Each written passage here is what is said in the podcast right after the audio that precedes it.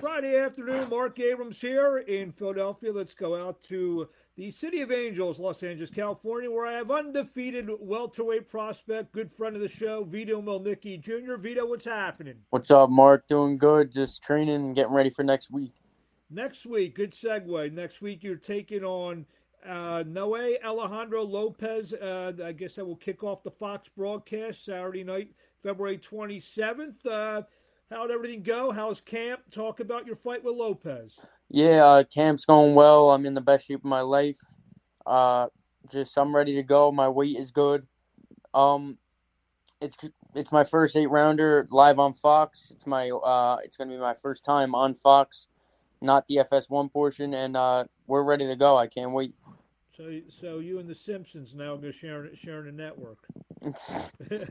uh, what um you talked about eight round fight, your first eight round fight. Talk about, uh, I mean, are there any differences in terms of uh, uh, your workout? You know, do you have to stretch it out a little bit to maybe uh, prepare for an extra two rounds? How's that all happen?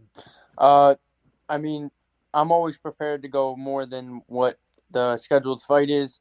Um, I mean, eight rounds, whether it was eight, ten, twelve, four, six uh, we're we're ready for anything, and uh, whether the fight ends early or if it goes into the late stage of the fight, uh, we're good and we're ready to go. So, um, really, the training is maybe just add more rounds to sparring, but other than that, we're always training for for a twelve round fight. Uh, I believe Lopez is 10-3 and one, kind of a little bit, a uh, little bit uh, better record, maybe a little bit more experience, mm-hmm. and, and, obviously with eight round fights, that's what comes with the eight round fights. Uh, talk about uh, you know being being in, um, this opponent. What, what, does he bring to the table? Uh, he's he's a great boxer. Um, he's definitely my toughest opponent to date, I believe. Um, and uh, he he knows how to win. He's ten and three. Um, he's got a nice, he's got a long jab, nice long jab. Uh, just got to do what I do best and just be myself. Um, just capitalize on mistakes that I see he's making and uh, just do what I do. When um you first started your pro career, did you uh, think, okay, maybe fight number eight? That's when you know if everything goes well with the first seven, which it has. Is it is that kind? Is this kind of where you thought you would be? You know, you know, moving to eight, maybe by your eighth fight. Um, I mean, not even not many fighters are even really moving during the time that we're in with the pandemic and stuff. Um, not many fighters at uh, seven fights will would be willing to do an eight rounder in their eighth fight. But um, to be honest, uh, I I never really thought where I'd like. I knew I'd always be uh, seven and zero oh at the point that I'm at, but I I didn't think I'd be at my, in an eight rounder on Fox Five, like uh, biggest stage platform uh, that's going to be happening. So, uh, just ready to go. That's, I mean, obviously, I've worked for these these kind of moments my whole life, and um, just going to seize the moment. Fox uh, Fox Five obviously is the channel in New York. This is all over the world. No one, uh, no, you know, Fox is a different channel. Yeah, every, Fox every, Eleven in L.A. Whatever Fox. Yeah.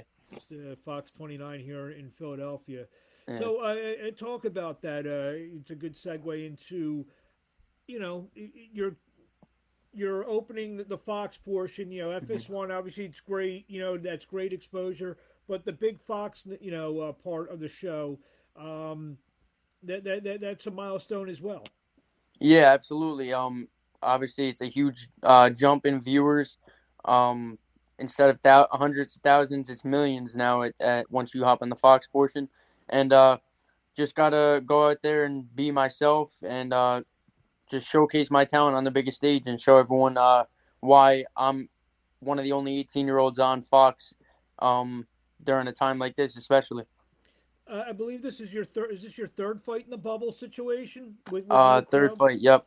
It, August, it, December, and now yeah. Uh, are you? I mean, now are you used to it? The no fans and what you you know how the preparation is during the week? Because I know it's a little bit different, being that you probably don't have the access to the all the gym uh, that you you would normally be access to fight week. So are you you comfortable as you can be in that situation, and then also on fight night with the with the uh, no crowd? Yeah, um, actually, my my second fight in the bubble, I was on the Danny Garcia first Errol Spence card, and uh, that actually had fans Okay. at Jerry's World AT&T Stadium. This But is- so this is the second fight in the uh, kind of LA no crowd situation. exactly. So in terms of the bubble, um, I'm used to the bubble now. Just have to adjust. Uh, it's actually easier to make weight. You're not really. They give you all good food out, uh, like healthier food, and um, just no matter if I was in a like wherever in a backyard, in a bedroom, wherever where I'm laying right now, I'm always gonna perform uh, and be myself, and um, that's it. Just I, I could fight anywhere, I'll, and I'm always gonna be at my top of my game. So um, the no fans, it's uh, it's a little different, but I create my own energy, so it is what it is. Just gotta adjust and adapt.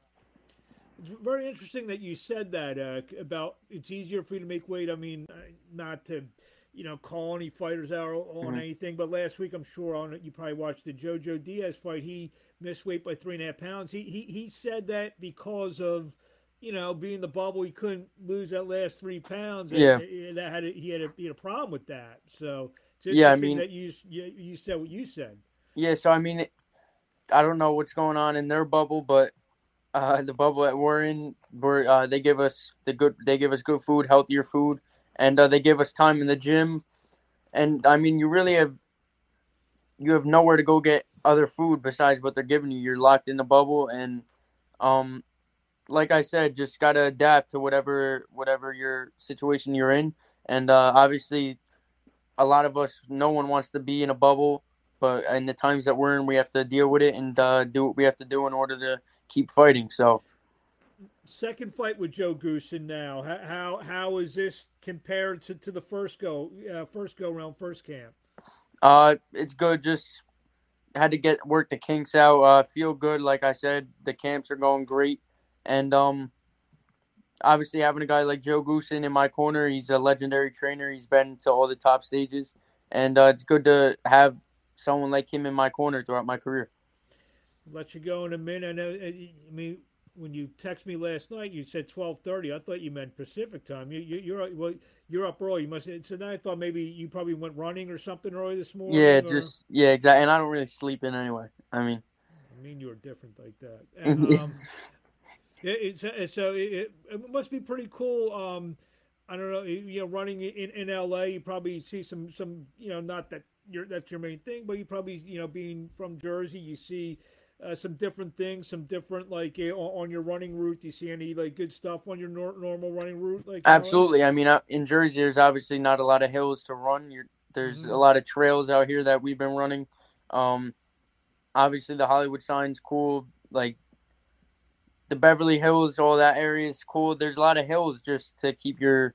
For my running route, we change it up all the time, so I'm not getting, so I'm not doing the same thing. Yeah. And um, a lot of nice cars out here, a lot of nice houses, but um, Here, here's a weird question: Does that motivate you? You see the you see all the Lamborghinis, all the Ferraris. You're like, you know, one, you know, I gotta keep winning because I, I want one of those things. Yeah, I mean, absolutely, that day's gonna come eventually. But for now, just gotta focus on what's uh what's in front of me, and the eight rounder next week is what I'm worried about. And I mean, obviously, it's cool seeing all the nice cars and stuff, but my my my day will come for all that, and just gotta keep taking my time. I'm still young, uh, and don't want to rush anything. Just step by step.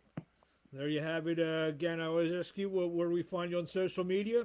Yeah, follow me on Instagram at Vito Mielnicki, Twitter at Vito Mielnicki Jr. And uh, next weekend, tune in on Fox, February 27th. I'm the opener. So uh, tune in for a great show.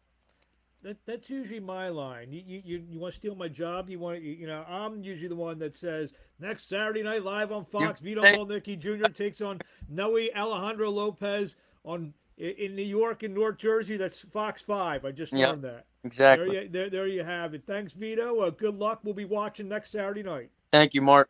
Thank you.